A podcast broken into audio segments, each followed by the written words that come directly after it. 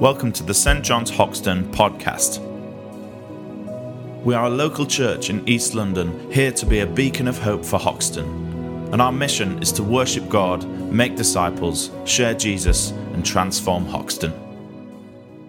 Thank you, Daniel, for that Bible reading. That was fantastic. Good morning, everyone. And um, today I'm going to be talking about one of the key attributes to our relationship with God obedience. Now, what does that word mean for you? What does that word say? How do you respond to it?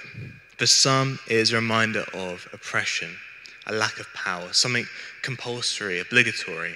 For me, it reminds me of my time at school, maybe, and my teachers telling me to do things I don't want to do, and that very distant relationship. So for me, obedience can sometimes feel more oppressive than relationship, relational. However, the kind of obedience I'm going to be talking about this morning, and one that Jesus models and teaches so well, is the obedience we have to a parent or a father, someone who loves us unconditionally. As we heard the reading shared by Daniel from the book of John, Jesus states in chapter 14, verse 21 Whoever has my commands and keeps them is the one who loves me. The one who loves me will be loved by my Father and I too will love them and show myself to them. To be in love is not an oppressive feeling, but a freeing one. Paul, writing to the church in Galatia, in Galatians 5, verse 1, says this It is for freedom that Christ has set us free. Stand firm then, and do not let yourselves be burdened again by a yoke of slavery, by oppression. The origins of the word obedience derive from the Latin words obediah, which are probably mispronounced, but it means to listen to, to be attentive to someone when they are speaking. When a family member or partner, someone you love so deeply, unconditionally, says, Come, I have something to tell you, you come to them, you make eye contact, you nod, you show you are listening. And you do what they say if they tell you to do something, not because of the power they have over you, but the respect you have for that relationship because you love them and they love you. So, why is obedience so important in our relationship with God? I remember hearing a few years ago about love languages. They've made the rounds a few times in Christian circles and secular circles. what they are, they are ways of identifying how best we feel loved. I think there's five, just to name a couple. There's words of affirmation, acts of service, physical touch, so, for instance, if I was to say to Graham, your Christmas jumper was amazing today, I loved it, if that was his love language of words of affirmation, he'd feel quite loved. So, what begs the question is what is God's love language? The reading started today, and what Jesus says is this If you love me, keep my commands. It seems clear to me from this that obedience is God's love language listening to Him, doing what He says, being a part of what He has planned for us. I'm very aware of the season we are in, of Nativity, in the fourth week of Advent, celebrating Mary. Is an account of coming out of um, Nativity is an account of coming out of love all humanity. Jesus coming down, descending onto earth for us, to save us from our sin. I want to dive into the beginning of the story, Nativity, like I said, looking at Mary from Luke 1, verses 26 to 38. I'll be diving in and out of it, but it begins with God's messenger, Gabriel, saying to Mary, Greetings, you who are highly favored, the Lord is with you.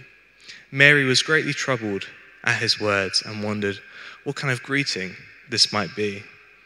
I like Mary, I'd be properly freaked out an angel appearing out of nowhere saying, Hey, you, you are highly favored. The Lord is with you. It's not something that usually happens in the Bible. It happens a few times, but it's something that would make Mary, and if I was there, feel very um, out of control, out of my comfort zone for sure.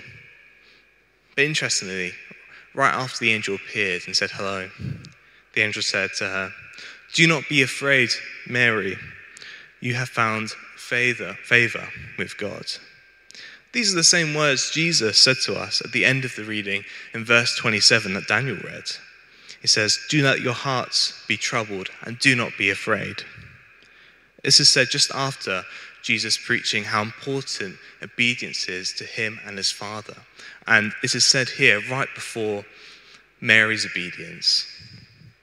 God, often in times where we feel afraid of what he asks from us, says, Don't worry, I am with you. When God invites us to take that step of obedience, of faith, we often think that, we often think that means we have to do it on our own. But in fact, the opposite is true. Looking at the Great Commission, what the mission of the church to continue, earth, to continue Jesus' earthly mission, to go and make disciples of all nations. The second part of the commission is really key for me. It says, And behold, I am always with you to the end of the age. Not sometimes, not when I've had a really good day, not when I've prayed loads, not when I've done my read the verse of the day on my Bible app, but always with you. Another example, example of this is Peter when he walks on water towards Jesus. One that is painfully relatable sometimes. When you take a step of faith, you walk to Jesus. But what's really interesting to me is Jesus' reaction when Peter starts to sink because, of his lack of faith. I'll read, it, I'll read it here in Matthew 14, verse 31. It says, Immediately Jesus reached out his hand and caught him. He said, You have little faith. Why did you doubt? The word immediately here, and how Jesus was trying to save Peter as he started to drown really jumped out to me. As we take a step of faith, and sometimes we doubt, we're not perfect, we're human, but God's ready, waiting to stop us from drowning because we're not on our own in the seas out of our depth. He is with us. Now, coming back to Mary and the story, the angel Gabriel continues to say God's plan for her. He says in verse 31 you will conceive and give birth to a son, and you are to call him Jesus.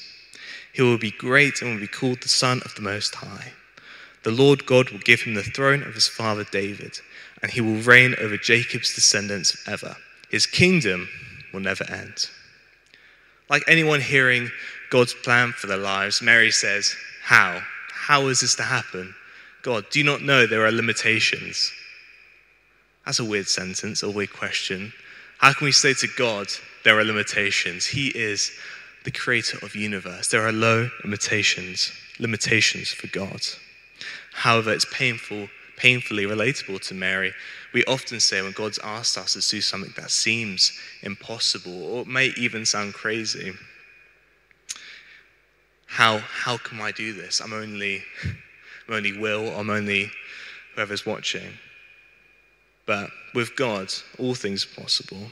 But I will say this obedience is not easy, even, it, even if it is from people we love. Just ask my mum. She'll say, I'm a disobedient every time she asks me to do something, and I love her very much. But it's through God's grace that I'm able to be obedient to God and to the people I love. And so often the reason why we talk ourselves out of being obedient into being disobedient is because it seems impossible, and we sometimes can doubt God's ability and what He's saying. I'm just going to bring up a few Bible stories which I really feel highlight the obedience that people of God show.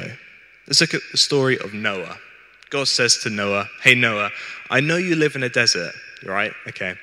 I want you to build a boat, and I want you to fill the boat of two of every animal. Um, but don't worry about it, your family will be safe when the time comes. And it's in Genesis, Noah's, Noah's response to this, or it's written, Noah did just as God commanded. That is great obedience. And thank, thankfully, for his obedience, his relationship with God, God really blessed him and his family and the earth. Another example of this is Abraham, one of the figureheads of the Old Testament, someone who is great in faith and is said to be a great friend of God. God said to him, You will be a father of nations. Your descendants will be as countless as the stars. And when, God came through on his promise, though it seemed crazy because um, Abraham and Sarah were so old, God came through. He, what he did was good. God said to him, Do you know that son you have, the son you love so much, you've waited so long for? Now I want you to kill him for me. I want you to sacrifice him. God can sound crazy. However, God is not crazy. He is good. He is always good and comes from a place of love. When Abraham went to go sacrifice Isaac, some may know the story. Isaac was his son. God stopped him and sacrificed an animal instead, representing how God was going to have to sacrifice his most beloved son, Jesus, on the cross for our sins. What he does is always good. Now, coming back to Mary once again. Mary was probably relating to a lot of how these people in the Bible felt. How, how can I do these things? God's asked. It seemed impossible. What can I do? I'm, I'm not pregnant. You know, I'm not with Joseph yet. How can I give birth to the Son of God? Like many of us, she's probably feeling a lot of social anxiety. At the moment, we're feeling anxiety towards COVID and being separated from our loved ones and the health of our loved ones and our health. For, Mary to be pregnant outside of wedlock was also very dangerous for her. She could have been stoned for adultery and all these things. And while all these things were coming into her mind of fear, the angel answered, The Holy Spirit will come on you, and the power of the Most High will overshadow you. So the Holy One to be born will be called the Son of God. Even Elizabeth, your relative, is going to have a child in her old age, and she who is said to be unable to conceive in her sixth month, for no word from God will ever fail. Now, a couple of things I want to look at just in that section is that when Mary was going through all these things in her head and asking, How is this to be done?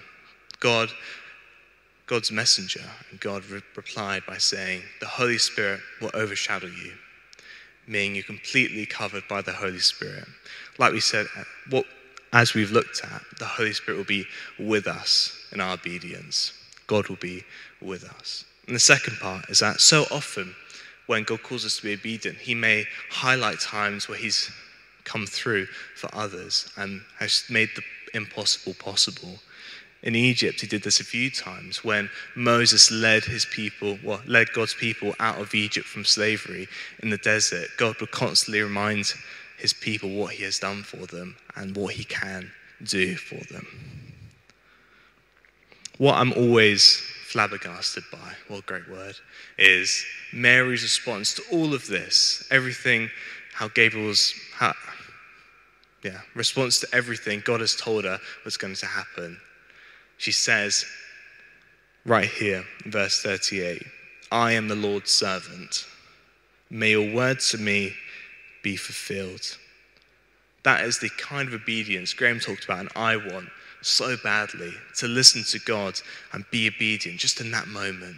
Yes, Mary was troubled, as it says. I'm sure when God calls us to do things, it can be quite scary and challenging. However, God is with us and he makes all things possible. And he is with Mary. And as we know, Jesus was born and saved us all from our sins for those who believe and have faith. Some of you may be thinking, I would love nothing more to have this relationship with Christ, to be obedient to him, to listen to him. I want to show that I love him, but I don't know what he wants for me. I don't know what he wants me to say or do. So, how can I be obedient? One verse that always helps me when I'm thinking about this is from Matthew chapter 7, verse 7 to 8, which is very helpfully labeled Ask, Seek, Knock. The verse goes, Ask and it will be given to you. Seek and you will find. Knock and the door will be open to you. If everyone who asks receives, the one who seeks finds, and to one who knocks, the door will be opened. Jesus invites us to ask. Simply ask God, what, what do you want from me? How can I serve you? How can I be obedient? How can I show that I love you? The best way is to listen to Him, whether that's through prayer and God speaking to you, or going into scripture. The Bible is such a wealth of God's word, and I still believe 2,000 years on that the word as written down is living, and God can continue to speak to you today as He's spoken to me while doing the research for this talk. Jesus will reveal fresh revelation to you.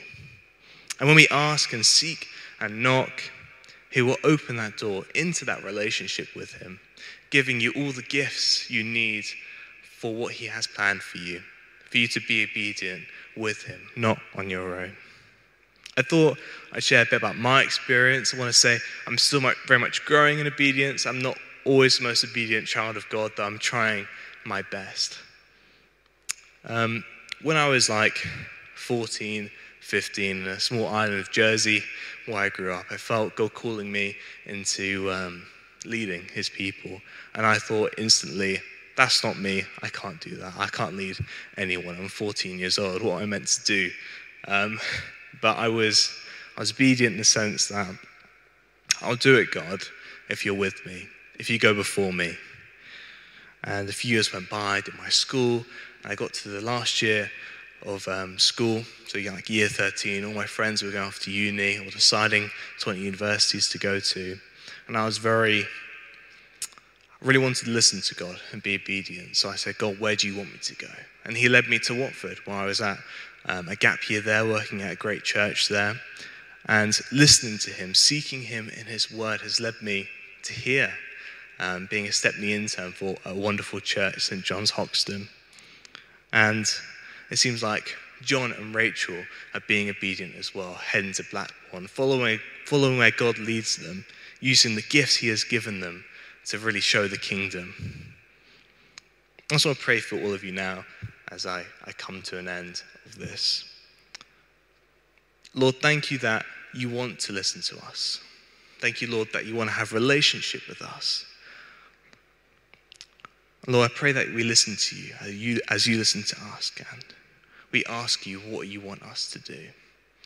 Lord, I thank you for Mary and her obedience, Lord, and I thank you for all the characters and people we looked at today and showing how their obedience can do, you can do great things through them.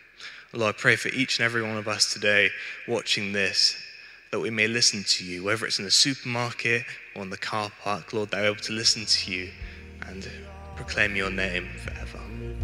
Amen. Thanks for listening to the St. John's Hoxton podcast. New talks will be uploaded every week from all of our services and do check out our website stjohnshoxton.org.uk for more information.